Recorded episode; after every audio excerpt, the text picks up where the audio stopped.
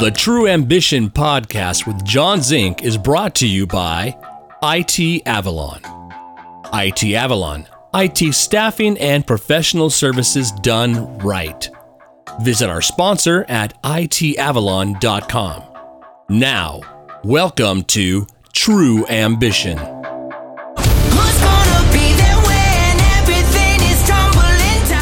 All right, welcome to the True Ambition podcast. My name is John Zink, and uh, I'm here today with a good friend of mine and a neighbor, uh, Chris Donzelli. And uh, he is the founder and CEO of a company called Perfect Star Heating and Air Conditioning. So uh, he lives in Brentwood, California, uh, born in Vallejo, California. Uh, his wife is Christina. Uh, he's got a son named Dylan, a daughter named Ariana, and a beautiful dog named Makita. And sad news, we just lost Bruiser, the Bruiser boy. Yeah, he was the best. Yeah, he was the best. He was a growly old son of a bitch, but he was a good boy. Um, uh, the the crappy part about dogs is we end up uh, outliving them most of the time. That was a tough one. So uh, you're a big Niners fan. Absolutely. So your season's going a lot better than mine as a Vikings fan. Well, I thought I'd stop watching them after last year, but yeah, they're having a much better season than the purple. Oh yeah, purple socks. So, um, like I said before, we're we're neighbors, and I you're I'm a musician. You're a music guy. I hear music all the time around you, and uh, you like Luke Bryan. Yeah, I like Luke Bryan country. Can't stand him. I know you don't. you don't like him. So um, Luke Bryan, but I do like Rob Thomas, and he's one of your favorites. Yeah, I like Rob Thomas. Matchbox 20. How Yeah. could you not like it? Yeah, exactly. So uh, I, I walk out of my house, and uh, it's our second house, and uh, I walk out the front door, and I always hear something. Either it's Dylan playing his uh, workout music out in the garage, or I hear Donzi out back. That, that's his nickname is Donzi. That's what uh, myself and all of his friends call him. Um, so this guy is a big time family guy, and in our neighborhood, he's the fixer. So I got a story about you before we jump into it. So when uh, Carissa, my wife, and I were moving into our house, um, it was, I don't know, maybe we were there a half hour at the most. And uh, in walks Donzi, and uh, he's hanging up all of my or our ceiling fans around the whole house. That's right. And then he's in helping put in our uh, dishwasher and dryer. And my wife and his wife had a couple too many glasses of vino, and the door got left open, and our cat Charlie went outside, and my wife starts going crazy on Donzi for letting the cat out. That's right. She Oh my was god, she's going crazy. I'm like, he just put in all of our fans and putting in our dishwasher and dryer. I don't think I let the cat out anyway, Yeah, I don't think he did either. but she could have killed me. It was awesome. That that was the intro, and uh, I think part of the story that we're going to get into is what I've noticed about you is you're one of the hardest workers I've ever seen. This guy put in his own pool and his own backyard, and the pool is humongous. So how, how deep is that pool? I think the deepest part is nine and a half feet. Yeah, it's huge, and this big grotto, um, a slide coming down the side. It is, it's a big kid's paradise back there. But uh, one of the things I've noticed, we'll talk about his company here in a little bit and how he got where he's at. But the thing I've noticed, the biggest thing about you is you work your ass off all the time. You know, with your company, with your family, with your backyard, with everything. And it's something that I've learned about you from just being a neighbor of yours, and I'm blessed to be a neighbor. So That's thanks it. for being here today. That's all the kudos I'm going to give you. And then uh, we're going to get into your story. So uh, we live in a pretty cool neighborhood. Um, my question to you, because we've talked about it before in personal conversations, when you were growing up, did you ever think that you would live in a house like that when you were growing up as a kid? Absolutely not.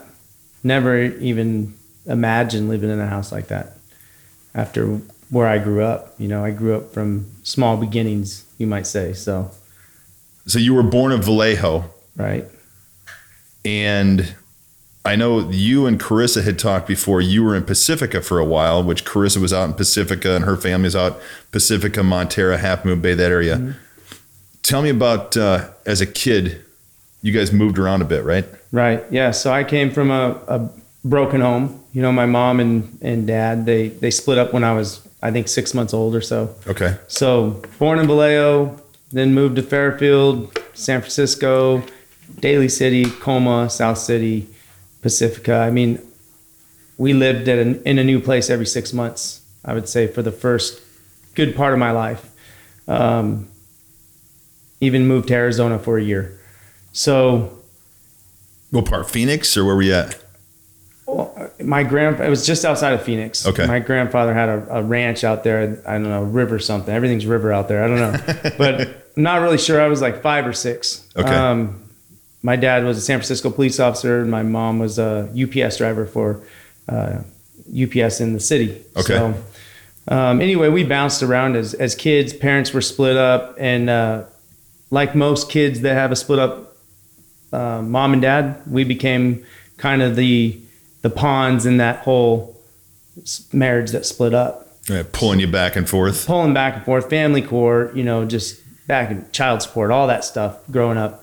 Uh, before we moved out to Antioch, when I was a freshman in high school, we moved out to Antioch from Daly City Okay. and we were living in a mobile home. So we lived in a mobile home, uh, the Franciscan Mobile Home Park. It was actually in Colma, and that's where I thought life was, you know, until we moved out this way. And I Well, was, it, it is what life was. yeah, that's how it was. It- we I was embarrassed to have friends over to to hang out because I lived in a mobile home. Right. So it was a lot different when we moved out to Antioch um, in '96. So things started changing from there. And did you move into a house when you moved out here? Yeah, we moved into a house. Well, we we actually there my parents were having their house built, my stepmom and my dad, Yeah. and uh, we lived in a trailer, a real trailer, the last six months because they were delayed getting the house built. So we actually lived out in Rio Vista, you know, on Brannan Island in uh, a trailer for six months, which sucked.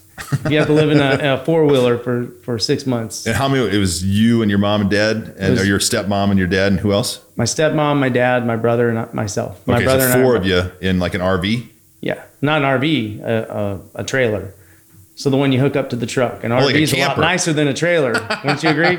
yeah. So, um, and we had just started our new high school out here uh, at that point. So we were living in a trailer, going to school out of the trailer. It was Which school did you go to out here? Uh, Deer Valley High. Okay. And uh, what year did you graduate high school? I graduated in 2001.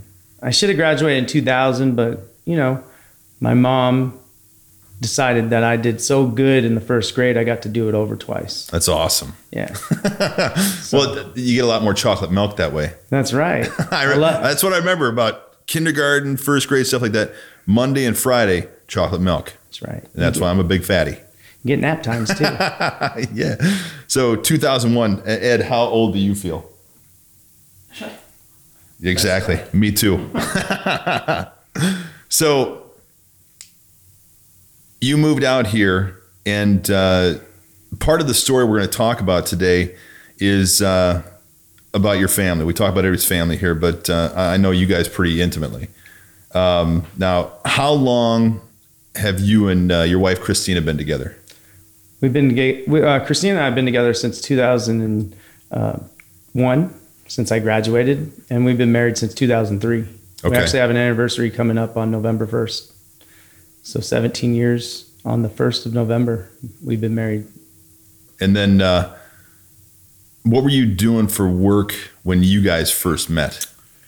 When I first met her, we I was working at Gap Incorporated. I was uh, actually at Old Navy as a sales associate, and I was Like doing the retail stuff? Yeah, folding folding clothes and Yeah. checking people out.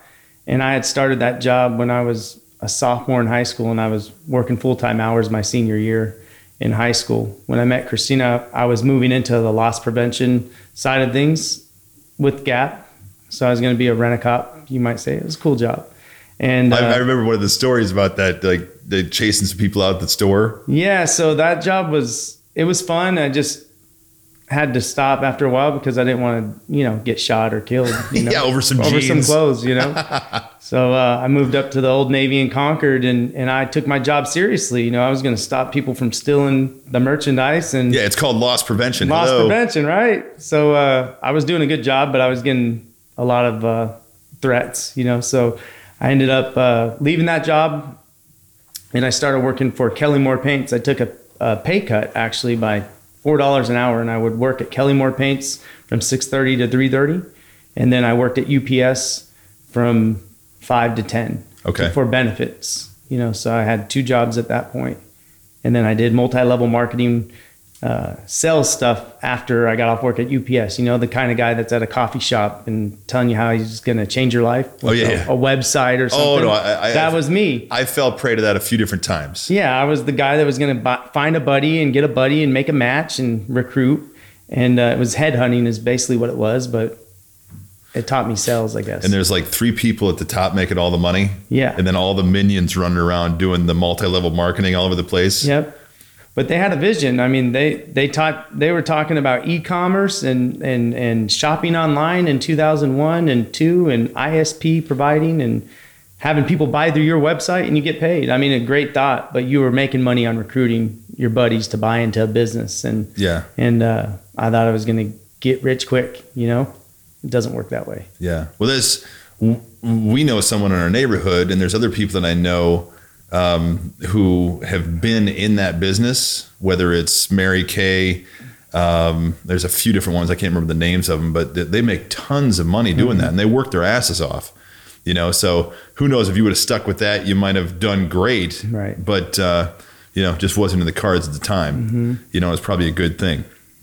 So now you have been married for 17 years. You've got a 17 year old named Dylan. That's right. So I'm just doing the math here, but uh, how old were you when you had Dylan?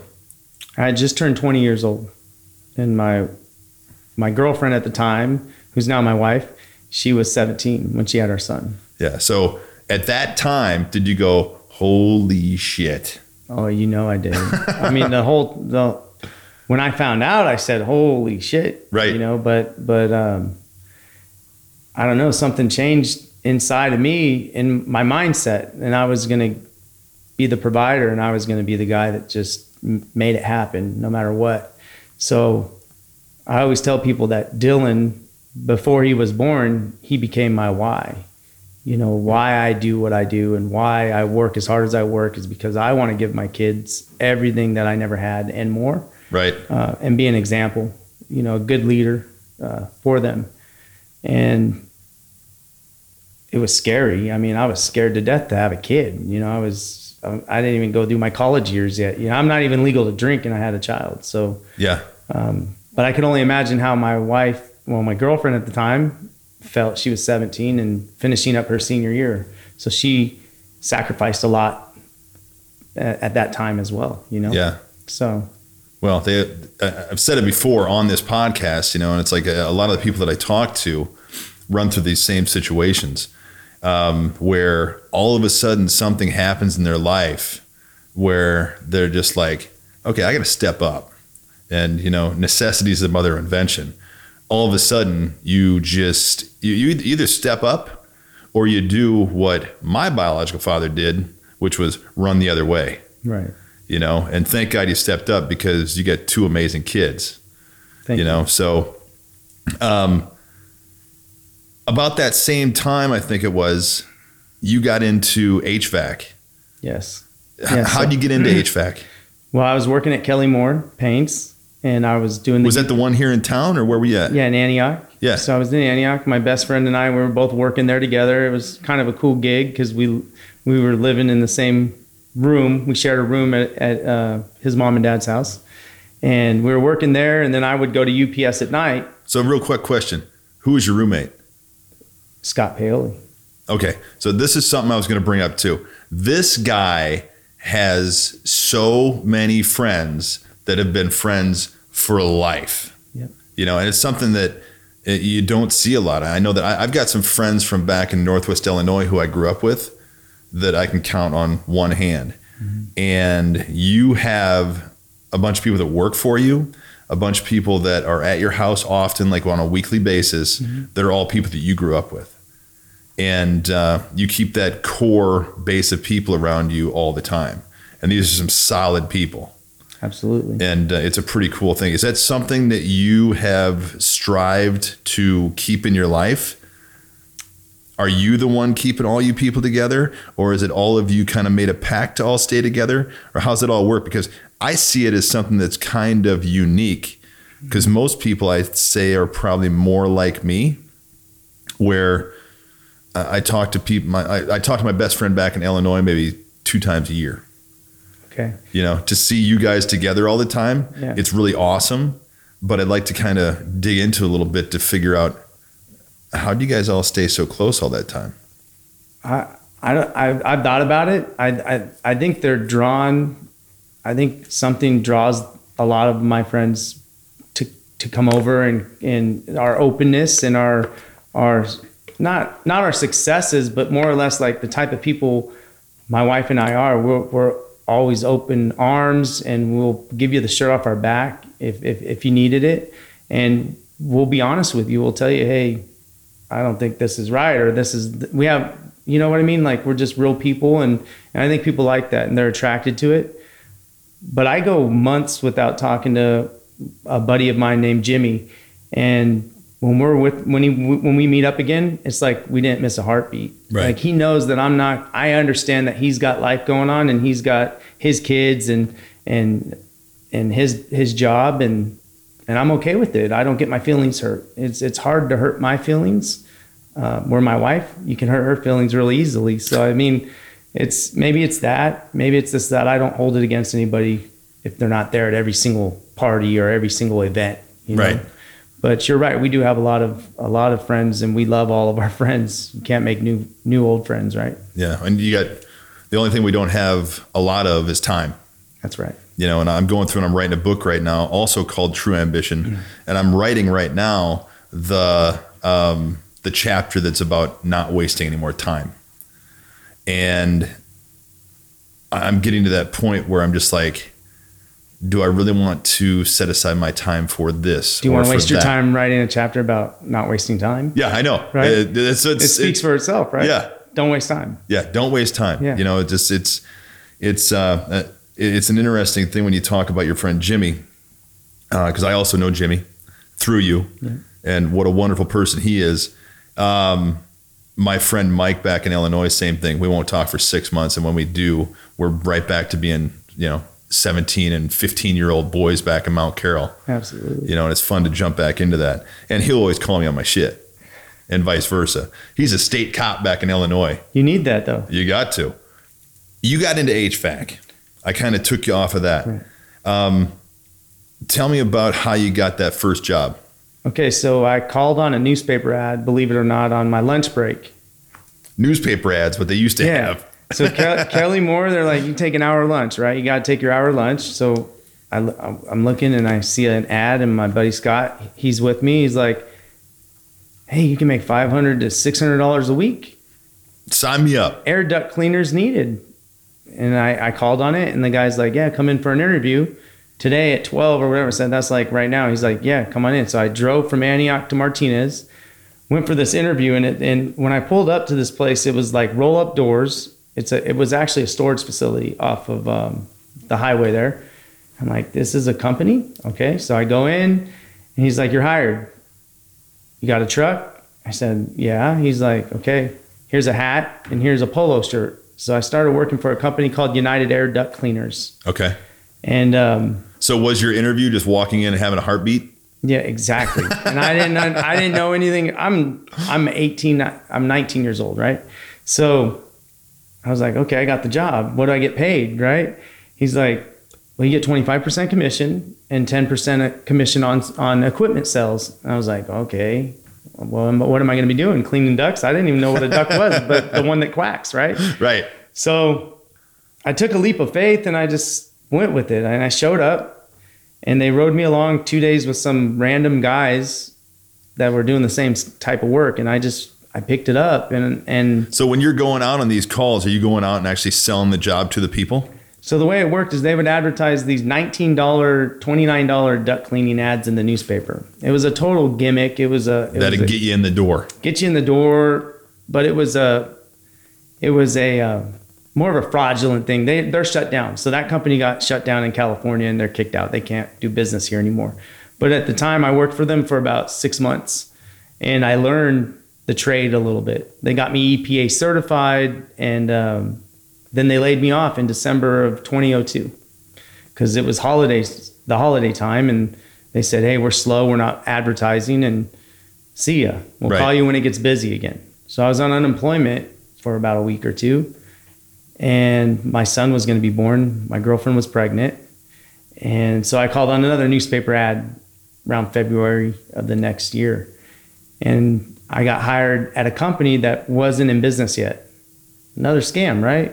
This guy got to be a scam. It's not. This is can't be happening, but they eventually opened in, on March 17th of 2003. They weren't open yet, so they were just forming the company and they were looking for salespeople. They were forming the company and looking for all the different positions within the company. Okay. So, but I didn't understand any of that yet because I'm still young and dumb, and and so I go for this interview, and it's this nice office like we're sitting in now, and I'm like, this is is this like boiler room stuff or what? Yeah, yeah. And the, the the vice president goes, I really like you. I want you to meet Kevin, the owner. And I said, okay. He's all he's not here, so I want you to come back for another interview. And this is in San Ramon. I'm like, oh, I got to drive back down here and Yeah. take another interview for a scam, for a scam. So Right. I did. I met Kevin and his mom came in in my in, in my interview because she said wanted to say hi to her son. It was the weirdest interview you ever had in your I ever had in my life, and uh, they hired me. Well, they didn't open for a month, so I got hired in February. They opened March 17th, and uh, the You're great like, uh, hello, uh, my kid's coming. yeah, my kid's coming, right? He was due in April and he came a month early. So he came in March. Uh, he came nine days after I started for this company. And uh, the great news is I got benefits the first day I started because I wa- I was a ground floor team member with a brand new company. So medical, got it. Yeah.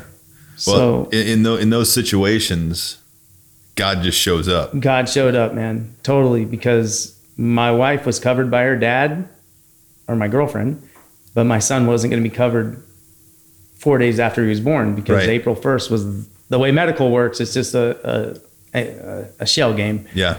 So it worked out. We were blessed. And I worked for them for just under 10 years and became one of the best, the best selling technicians in the country from 2006 to 2012. And I got my claim to fame, you know, doing that for, for this company. Now this company is a $60 million company in the Bay Area. So that company that was just being started Mm-hmm. in, you know, uh, what was it, uh, 2003. 2003, you helped to build it up to it's a $60 million company now. Yep. Yep. When I left, it was a $20 million company. So when you left, um, you left to start your own company, right? Right.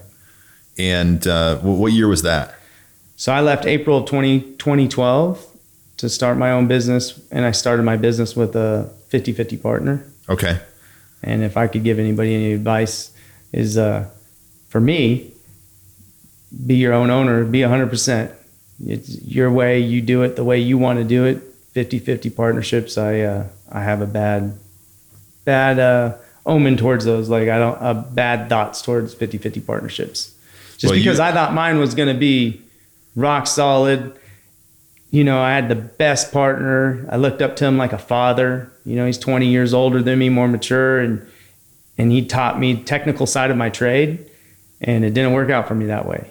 You know, so Yeah, I had a, uh, you know the story about this too, and you and I had talked about this kind of stuff before.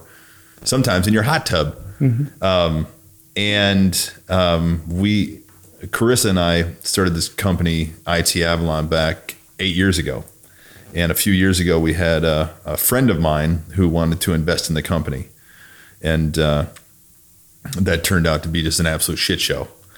And uh, we look back and the, the great thing about it is while we can go okay i don't want to ever do that again both of us learned valuable, valuable lessons from what we went through in that situ and those situations and everything we learned so we can come out the other end now and go, oh, I don't want to do that again, but I'm so glad I did so I can be here now so much smarter and so much stronger on the other side of it. Absolutely. Isn't that the isn't that the positive that's the great thing that we learn a lesson every anytime we do something where we make a mistake and we fall down, we just learned a lesson and as long as we learn from it and we come back stronger, the better off we're going to be. Exactly. And that's why I look for the good in in things. So even if it's a negative, it's how how we spin that positive because if we always see the negative, everything's going to always be negative. Exactly. Nothing's going to go right in your life, whether or not you have the most money in the world or the biggest business. If you're if you're not looking at the positive things, doesn't matter. right. So for for me, I started that company, my first company. I was 29 years old, and I thought I knew it all, and I and I I was ready at that point to start. I'm so happy that I did. And it's just I I would have rather started all on my own than than with a partner because that turned out to be not so good for me. Um, for the first company that I started. Well, you talked about uh, something else that kind of uh, rang true in my head.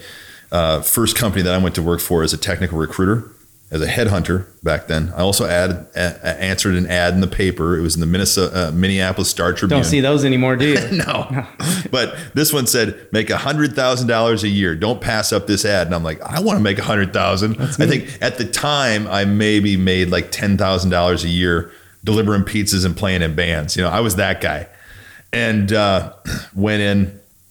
They gave you a phone. And you got the Sunday want ads, and you just started calling on, making sales calls in the morning and making recruiting calls in the afternoon. And there was a guy standing, uh, uh, my first boss, Ken, standing over going, Get on the phone. If your phone's not open, then your business is closed. If you don't want that seat, there's four people behind me waiting outside that'll take it. I'm like, Oh my God. Yeah, you know, right? I better get on the phone. You know, so while it was, you, you mentioned Boiler Room, which is a great movie, but it was that same kind of mentality where it was not the best uh, work environment to be in, but it was a great training environment for me and myself and a few other people who were in that um, uh, uh, environment are still very successful as in the staffing and recruiting uh, industry.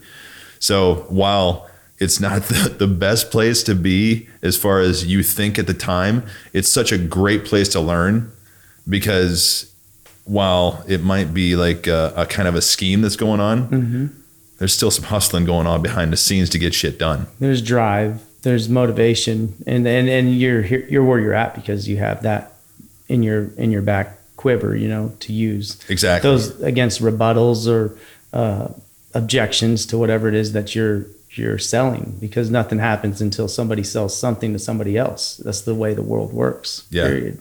2012, you started that company. Uh, I had one question. Is there a ton of overhead when you're starting your own company in HVAC? I, I know what goes on in staffing and recruiting. Is there a ton of overhead starting a company uh, doing HVAC? I mean, it seems like you guys there's trucks, there's products, there's all kinds of stuff. Is there a ton of overhead when you're doing that? It depends on how you do it. You know, my my previous boss that I worked for, he started his with half a million dollars, which isn't a lot today by today's standards, but to me it was a lot. I didn't have half a million dollars to start my company. So I had we started our business on 104,000 in 2012 and I think we touched 24,000 of that money and then we just took the distribution back out. My partner and I. Yeah. Um, it didn't take a whole lot, but it takes a lot of making sure that you have the right people on the seats because we have a lot of seats in HVAC. We have warehouse, we have runners, we have installers, we have helpers, we have HR, we have accounting, uh, permits. All these seats on the bus have to be um, sat in the by the right person. And my partner and I were doing a lot of those, wearing all those hats, Yeah. you know, at the time. So the other thing is that what we had that my partner, my ex partner used to say is that we have the secret weapon. What's the secret weapon? He's all you. You're the secret weapon, dude. He's all you are the secret weapon because there's nobody that can do what you can do when you're out at clients' homes. Clients love you. And if we ever needed to make more money or whatever, we have you. Like you're the secret weapon. Or the magic sauce is what my buddy Mike calls me, my right hand man at my company now. So it's kind of cool when you hear that kind of stuff. It feels good, you know. Well, the only time I heard something like that was actually from that guy who bought into the company. And uh, while that was a bad situation, or it ended up bad, uh, the things that I learned from that was almost the same thing. Because I'm looking for, at the time, looking for salespeople, I'm looking for recruiters, but mostly for mm-hmm. salespeople. Salespeople is always the hardest thing to find. Mm-hmm. And he came up and said, Listen, no one is going to sell your services and sell your company and sell you like you are. No one's as motivated and nobody's as good at it. You know, and it's one of those things where I'm not sitting here patting myself in the back like I know you're not. It's just the truth. Mm-hmm. You know, so we go out and we hire people and we put butts in seats like you were talking about, but we have to take care of those people, you know, because we want to have them go out and sell our companies the best that they can. And how do we best do that? We've got to take care of those people like they're one of our family, you know? So it's like, it was an interesting thing when he told me, listen, no one's going to sell like you're going to sell it. And it was a big realization for me to go, ah, light bulb. Yeah, no kidding. Well, I was just thinking that maybe they, he just wanted me to do all the work. So he's just telling me that. No, I'm just kidding. I'm kidding. No, you're right. You're no, right. it's it, it, it's one of those it's one of those things where you don't realize it until somebody it it's almost like um, somebody almost gives you um, their perspective on something, and then the light bulb goes off, and it's like, oh yeah, no kidding. Right, and uh, and and for you and I, we have we hold ourselves to a high a high standard. Um, we're harder on ourselves than anybody could be on us. So sometimes you have to look at the salespeople and say, well, what are they doing right? And, and they're never going to be me. And sometimes I have I have trouble going. Well, why didn't they just do it this? I go, why didn't they just do it? And then my, I have to take a step back. And my wife, she'll say, if they're just half of you, that's all we need. And so sometimes we have to remember that as owners and, and entrepreneurs is they're not going to be, all of them aren't going to be like us or they'd have their own business. They'd be doing it themselves. Yeah, exactly. So I agree. They're hard to find. And when you find a good salesperson, you want to keep, keep them for sure. Yeah, big time. So, what year did you start Perfect Star? I started Perfect Star just at the end of 2016. So my partner and I split up due to all sorts of issues of stealing money, things like that uh, on his end. And I wasn't able to operate Perfect Star until March of 2017, but I set up the company in 2016 Okay. due to my fiduciary duties to my previous company. Okay. So And uh, who's Perfect Paul? Perfect Paul is is this creature or superhero, not creature. He's our mascot, I guess. He's a creature. so my wife my wife comes up with these great ideas of we got to have a mascot.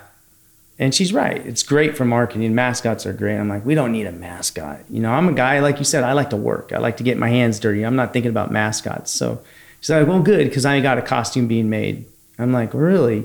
She's like, yeah, it's really expensive, but it's only going to fit you. So you, you'll be the one that has to wear it. And I'm like, well, how much is this costume? And where's it being made? And she's like, I said, it's being made in England. And she's like, yeah, that's where they make the costumes for Disneyland and everything else. I said, oh my God, how much is this costume going to be? right? I didn't even, get, I never even found out the true cost of this costume, but this thing comes, Well, luckily she never told you. right? And it's got this, this uh, head and everything. It's full on mascot. And she's like, we got to name it. And I said, we got to name it. She's like, yeah, what do you think? Uh, perfect. I said, we'll name it Perfect Star. She's like, we can't name it Perfect Star. Uh, perfect, Perfect Pete. I said, I like Perfect Pete. She's like, I, I, I, it doesn't ring right. So then we come up with this Perfect Paul. And so we have this uh, costume and a mascot and a name, and we put it out. I wore the costume at an event over here in uh, Brentwood, where we live, the parade Yeah. and it was a freaking hit. So again, my wife was uh, right.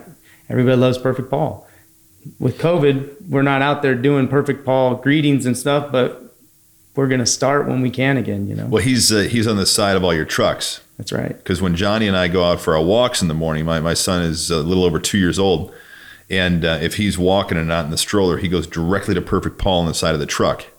Yeah. You know, so it's it's a great thing, and People always Chris Perfect Paul. I'm like, I'm not Perfect Paul. It just worked out coincidentally. yeah, Perfect Chris just sounds stupid. Yeah, it, it kind of looks like me, but it's not me. That's not how, what we were going for. And again, my wife, we got to rewrap all the trucks. We're not going to rewrap all the trucks. That costs thousands and thousands of dollars. So rewrapping the trucks.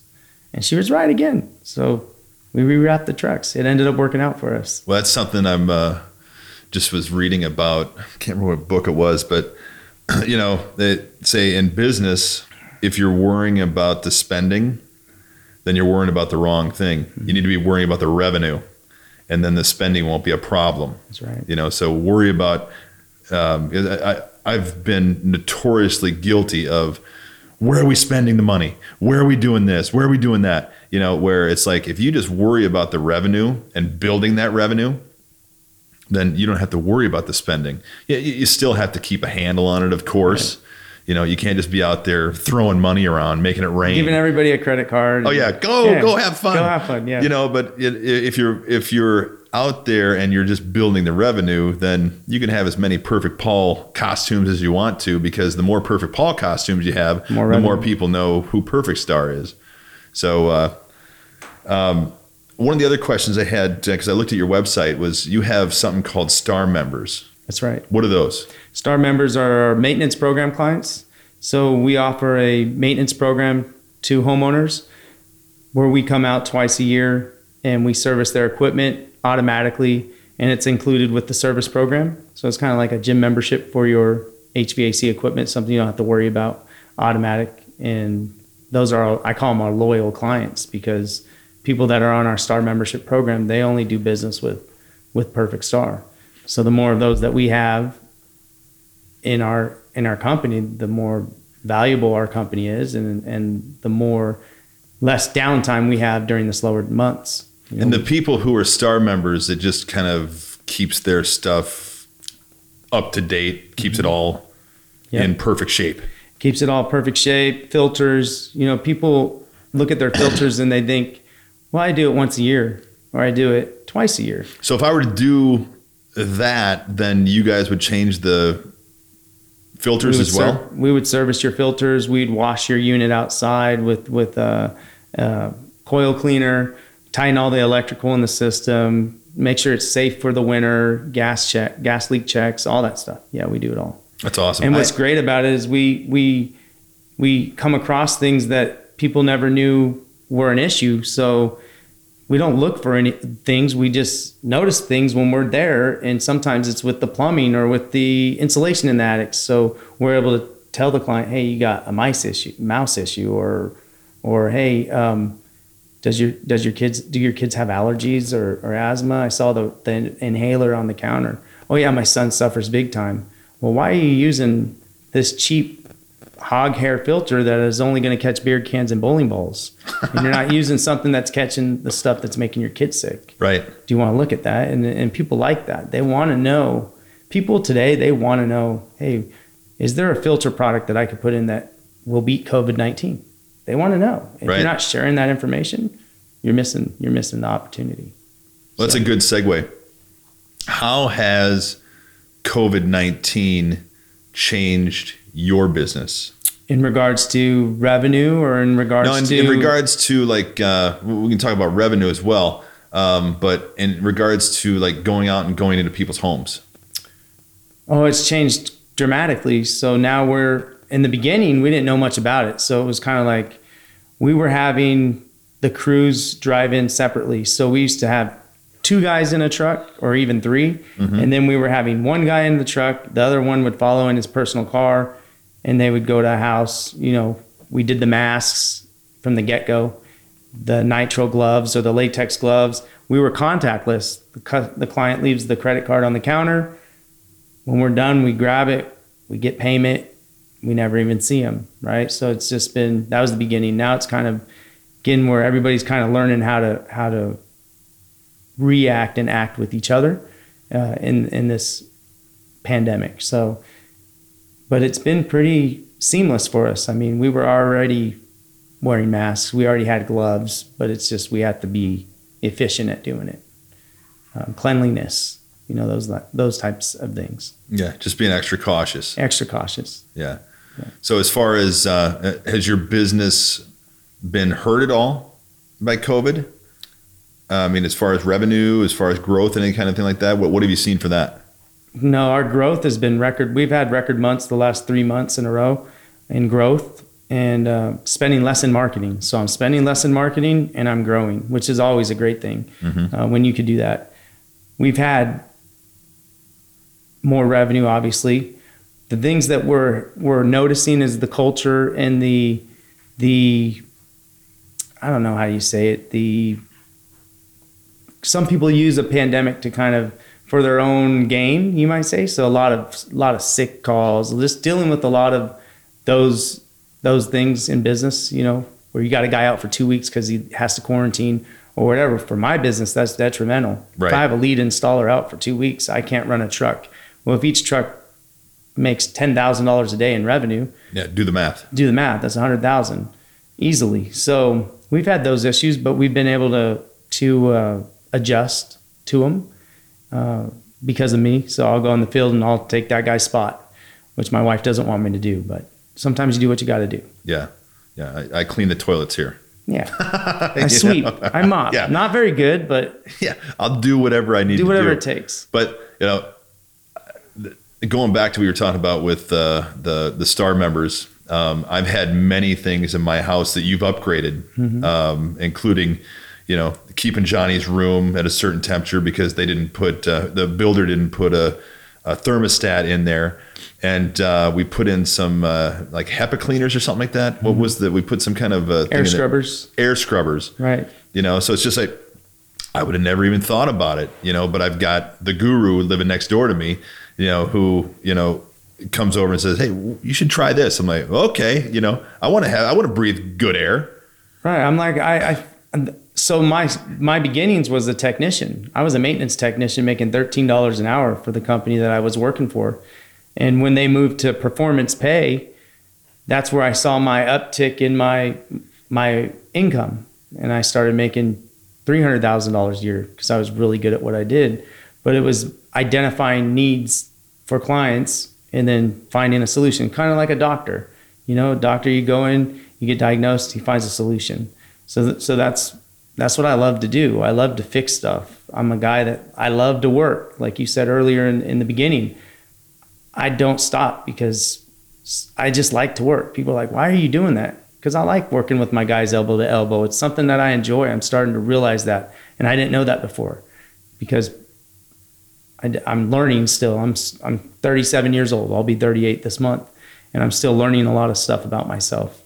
You know, Yeah. as, as I go through life. You know, and really all you're doing it we're in completely different businesses but all we're really doing is the same thing which is solving problems for our customers and if you go in and you solve problems the right way um, you're not going to gouge people but you can charge them a fair amount of money and give them a great product and everybody's happy in the end you know and uh, that's that's a nice thing um, one of the other things that I know that you're passionate about, which my wife Carissa and I are in our company IT Avalon is, is giving back to the community.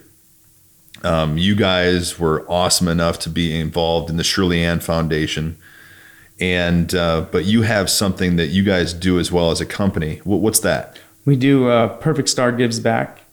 It's a Perfect Star Gives Back program. So And what we, does that do?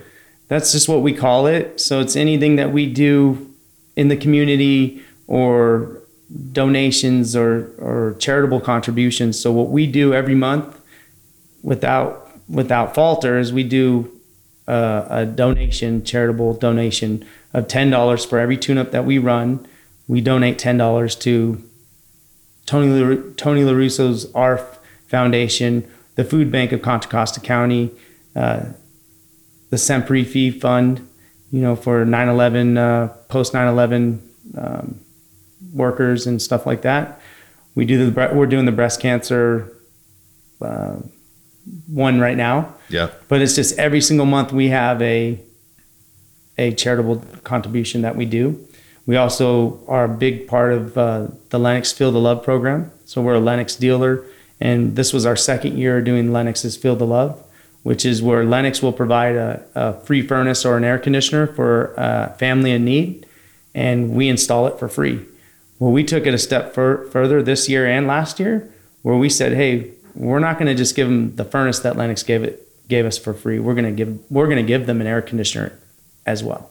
So we gave someone a full system, and we just did that about a week ago. We just finished that Feel the Love program. It was great. That's for, awesome. for a family out here in Brentwood, and the sister's been caring for her brother for a decade or more who has MS. So he has to keep his house at a constant temperature, and they were unable to do that till we put in a new system for them. Um, so they were taking him to the grocery store in his wheelchair to, to keep him comfortable when it was really hot Oh my during God. the during the heat wave. Yeah, so when you think you have it bad, you're kind of like Put a dollar figure on that.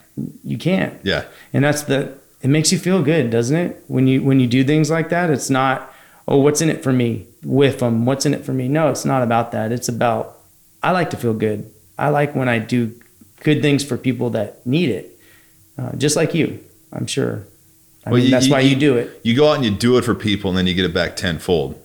You know, without even trying.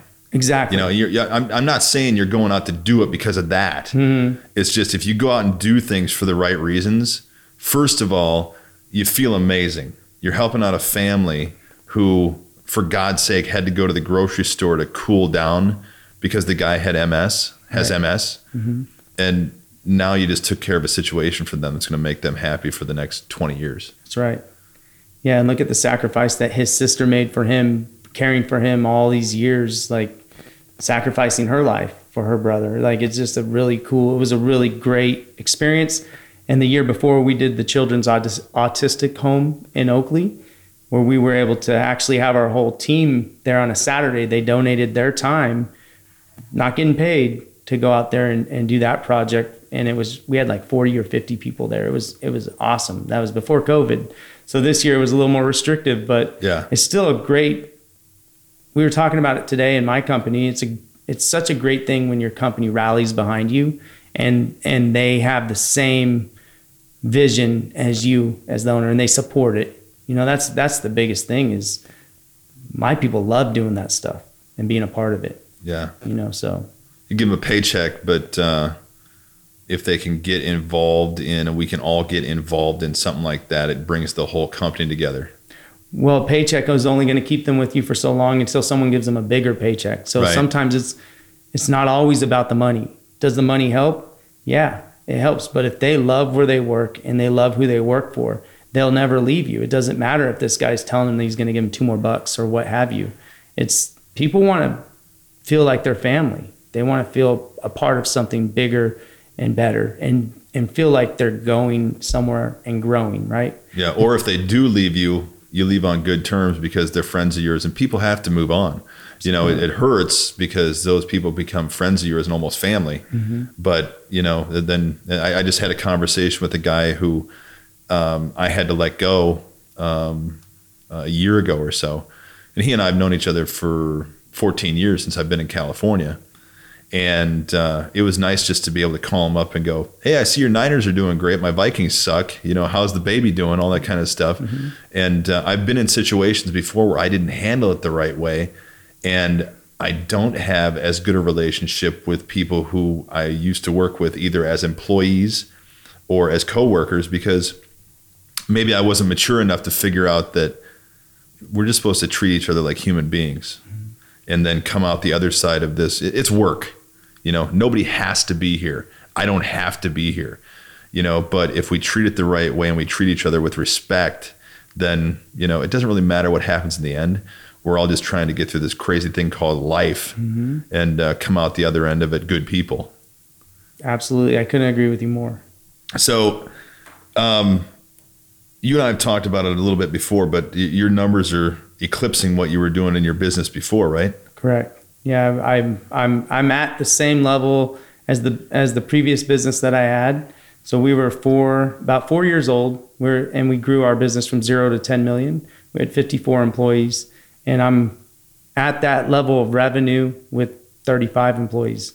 So it just goes to show the the management behind the revenue, right? So we didn't need 20 less 20 less people to do the same revenue Right. that we were doing before with my with my ex partner.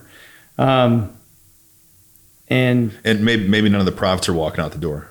none of the profits, yeah, that's none of the profits walking out of the door. And and uh, looking back at that whole s- situation, that was a really bad time of my life. Like when I when I lost my company, I felt I lost my company in 2016, and sitting there for the November December because it happened in October of 2016, and my kids going, Dad, just just go to the shop. It's your shop, and I couldn't. It it was one of those things. It's like it could have put me it put me into a depression, and God got me out of it somehow. I saw the light. My wife, my kids, and I was able to start this company and and do tenfold Yeah. and faster. And it and it it goes to show that you know you stay positive and and and know that there's going to be a better outcome Yeah. because it was a pretty dark time for me. Well, I remember when we first moved in uh, next door to you, and uh, it was uh, we had a couple conversations where um, from both sides we kind of needed each other just to have a conversation like this mm-hmm. to kind of talk you off a ledge mm-hmm. and go, no, it's going to be okay.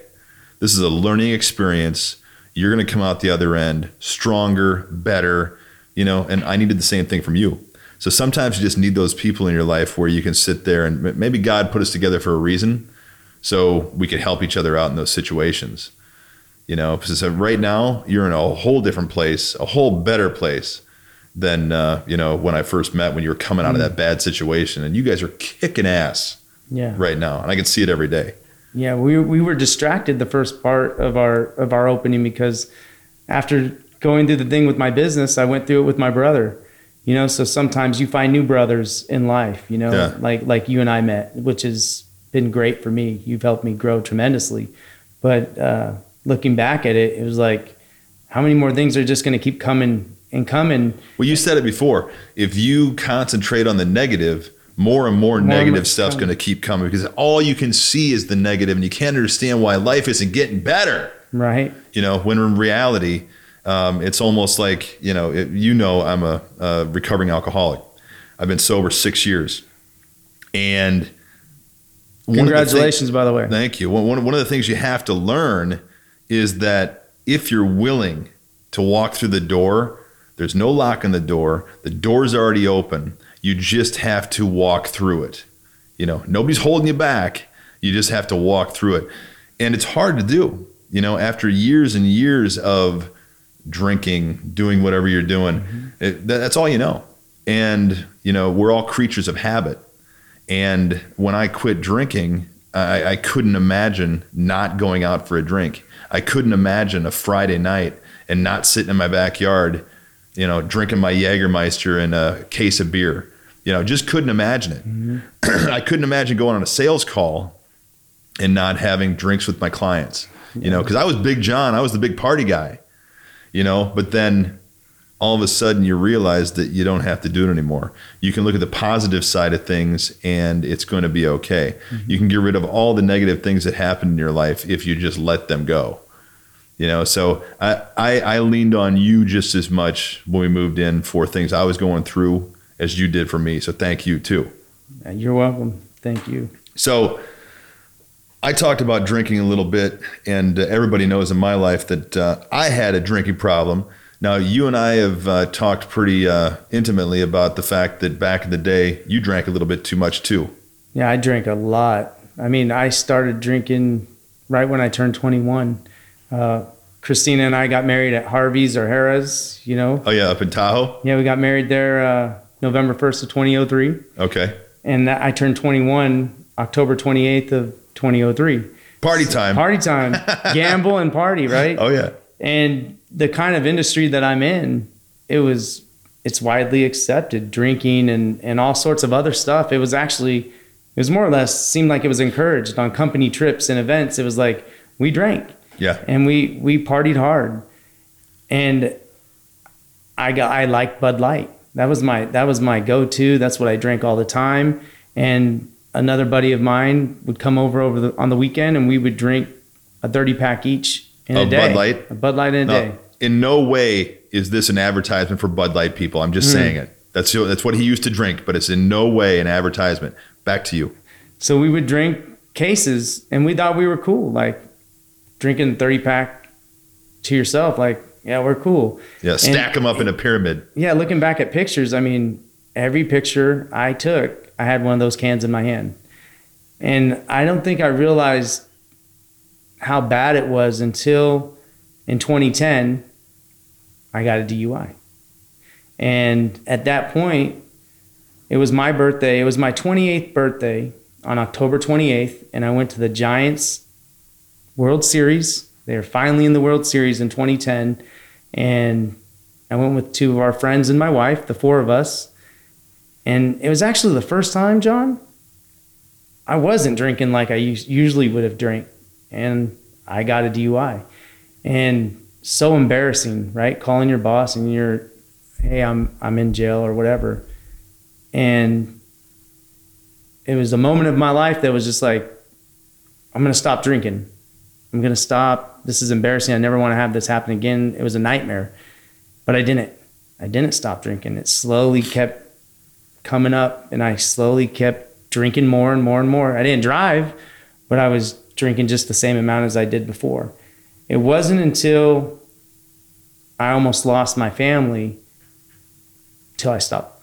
Till I stopped and I stopped drinking Bud Light altogether. It was that was my it was like a something that my ticker, I guess. I don't know what it is, but it wasn't until 2014, 15 when I stopped drinking it altogether, and then life got better.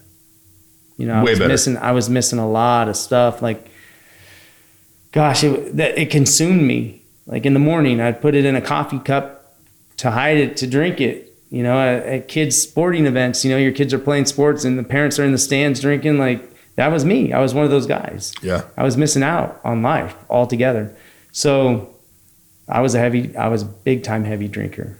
And then, and then I stopped and it was kind of one of those enlightening moments where it was like, it was hard. Believe me, it was not easy. And, and, and, uh, but it was the best thing I ever could have done.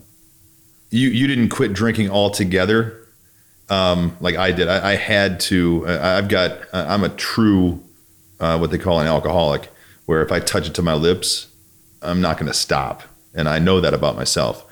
Um, but you you can have like a glass of wine. You can do stuff like that.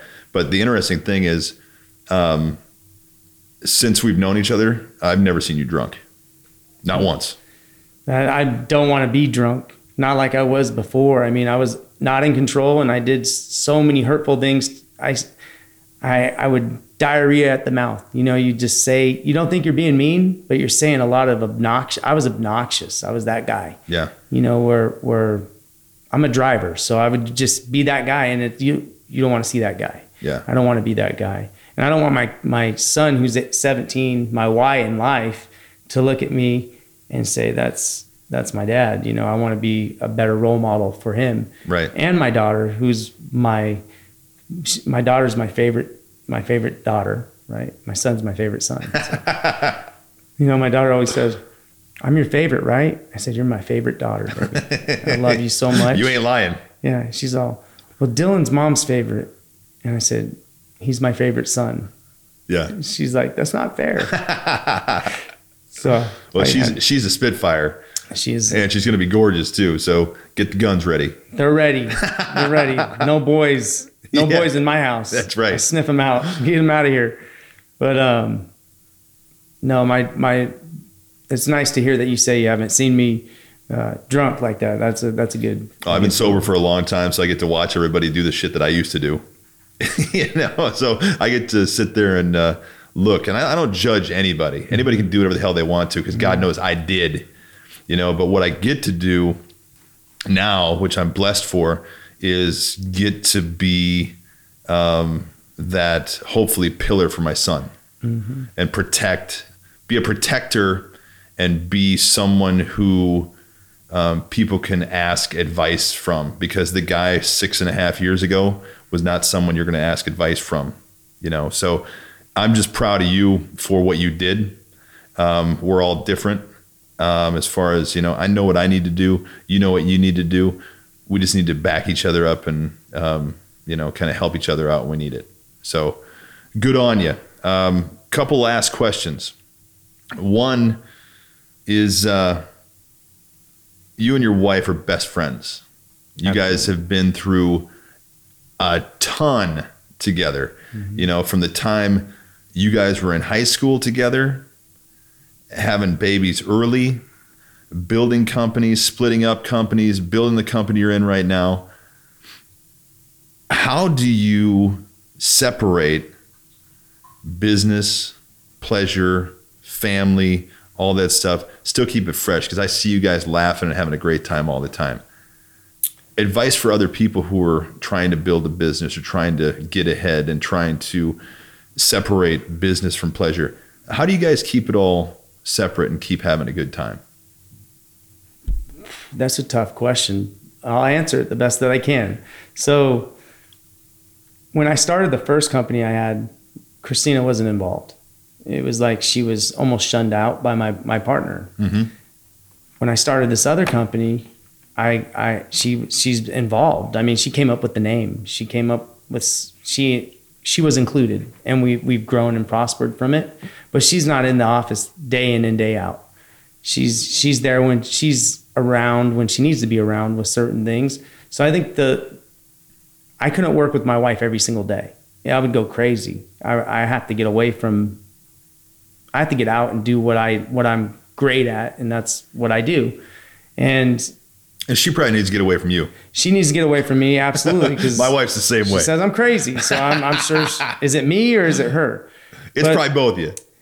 it's that we're the yin and the yang. So my wife is that loving, emotional, in tune with her feelings. She can tell you a million reasons why she married me and loves me. And if you were to ask me why, I go, oh, because the way your hair shimmers in the sun, you know, think, thinking like that, you know, because I'm trying to, and you put me on the spot. It's, it's, it's an uncomfortable thing to talk about as your Let, feelings. let me get you a card. Where I'm more of a guy is like, we can get in an argument, and I'm good. Down, like if leave me alone, I'm good. Like if, an hour later, I don't even need to talk about it anymore. So I think it's just that our our who we are that we're we're a good a good combo, um, and we don't think about it all that much. Yeah. I mean, if I'm always thinking about, oh, how am I going to keep the business and professional and, and home life separate? It's really not. Right. It's they're there. Business and pleasure they mix all the time. When you're a business owner, it's just it happens. My son came to work with me all summer, and I put him on payroll, made him pay taxes this year. Last year I was just paying him cash, right? Bad idea. He Yeah. got to learn what it's like to pay taxes, so he's starting to learn, right? He's pissed at me, but he learned a lesson, right? This year he'll get money back. no, I'll probably have to pay ta- more taxes because he's on my tax return. Who knows? Right, right. I don't know anything about that stuff. Yeah. But um, I don't know. It just it works, and she is my best friend. She's always going to be my best friend, and we have all those pillow talk nights that no one ever hears. Those talks we have at Pillow Talk. You know, it's like you ne- you can't ever, I can't ever judge someone's relationship when I don't lay my head on the pillow with them. So it's the same as as nobody can judge mine. It's just we work, things work out, and uh, when we fight, we fight. We fight good. Like it's a knockout, drag out fight, but it, we don't touch each other. But you know, I'm stubborn, and she wants to stand there and talk it out, and I'm like, I'm leaving. I'm I'm the flight. She's the fight. Yeah. So I think it's the the opposites in us keep things working. You know That's where they need where they need to be. Yeah. And she's kept me grounded all these years because I, I wanted to start my business in 2007. She said, You're not ready. She's all, Baby, you're not ready. I got my license with the CSLB in 20, 2007. Never didn't use it. For five years, I waited to start my company because my wife said, Baby, you're not ready. You're not ready. And she was right. Who knows where I would have went if I left the company that I was working for in 2007. Right. probably not going to be where I'm at today. That's for sure. Because I wouldn't have learned all the things I need to learn to start my own business. Timing is everything. Yeah. You got to be ready. You got to be ready and you got to be willing to do the things that nobody else is willing to do. You have to get down to the nitty gritty. When you're in business, the gloves come off and you have to get down to work. It's not just, I start my own business, hire people, and I'm going to make money. It doesn't work that way. It's just that easy. It's, it doesn't work that way, right? Right. You got to think about workman's comp, uh, liability insurance, just all those things you never even thought about. And you're going, uh, why am I pulling permits? Why am I not just sure, doing it myself? they, they sure as hell don't teach you that in school. No, and if you didn't go to school, right, you you wouldn't know. Yeah. So I I got great grades in high school, but I never went to college. I went to college for two weeks, and I'm not promoting not going to college. I'm just saying I'm not a I, I have no degree. I wanted to work and I wanted to make money. And I, while I was making money, and my buddies were going to school for a career they had no idea what they were going to do, a lot of them ended up working with me or for me Right. at some point. It's kind of crazy.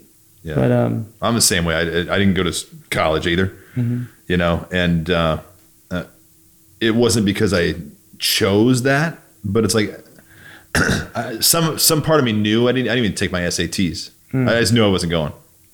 You know, I I- hardly made it through high school. You know, it's just like I I could not. I couldn't. I'm putting it in the book right now. I had a history teacher who I, you know, he was going to fail me, and I wasn't going to graduate high school. And I said, "Listen, don't you don't want me back. I don't want to come back. Let's figure this out." So, yeah, he, he gave me a test. He goes, "You come in tomorrow, take this, study this." Of course, then I went and studied it. I passed it, no problem. But it's just like, you know, I was the king procrastinator at hmm. stupid stuff like that. Amen, brother. You know, it's like then eh, I just wasn't ready. I wasn't ready to be the person I could be. Hmm. You know, and I didn't I didn't have a bunch of people telling me I couldn't do things. I was like I I just kept on um, self-destructing or self-sabotaging everything I did prior to being at the point where Christina told you, "Okay, now you're ready." You know, people can see that kind of stuff, and uh, I don't think I was ready until I really got sober you know, ready to be what, uh, you know, whatever I am now, you know, but I, I'm a way better person today than I was back then. I wasn't ready for anything back then. So, um, you know, I, I'm- I'm glad you went into that a little bit because you guys are a great couple. Thank you. And uh, it's awesome to see uh, a success story. Uh, there's way more stories about people who got pregnant in high school It didn't that make it. didn't make it. Well, and that's what we were told. You're not going to make it. Oh, yeah, Is that your kid? Is it your kid? Is it so? So I haven't talked to my father since 2004. You know, because because of growing up. Growing up was hard for me and my brother, and and we didn't grow up in a in a family style home that you that you would think of on the Waltons. Like it didn't work that way for us. We were Night, John boy. we were alone all the time. We took the bus, two buses to school on our own in, in fifth grade, fourth, sixth grade, all the way through in, in Daly City, San Francisco. Like we were by ourselves together, just the two of us, you know, for the most part. And uh, we didn't have anything. We didn't have the means to go buy whatever we wanted. My my shoes were my brother's old shoes. I'm a year we're a year apart. So my shoes weren't worn out till my toes stuck out the, the ends of them. You know, that's that's the kids we were Yeah. and um, I never wanted my kids to be to grow up that way, you know. So it's it's it's why I do what I do. Well, I've I- sat I've sat around a dinner table with you and your family, and held hands in a circle around and said grace before dinner.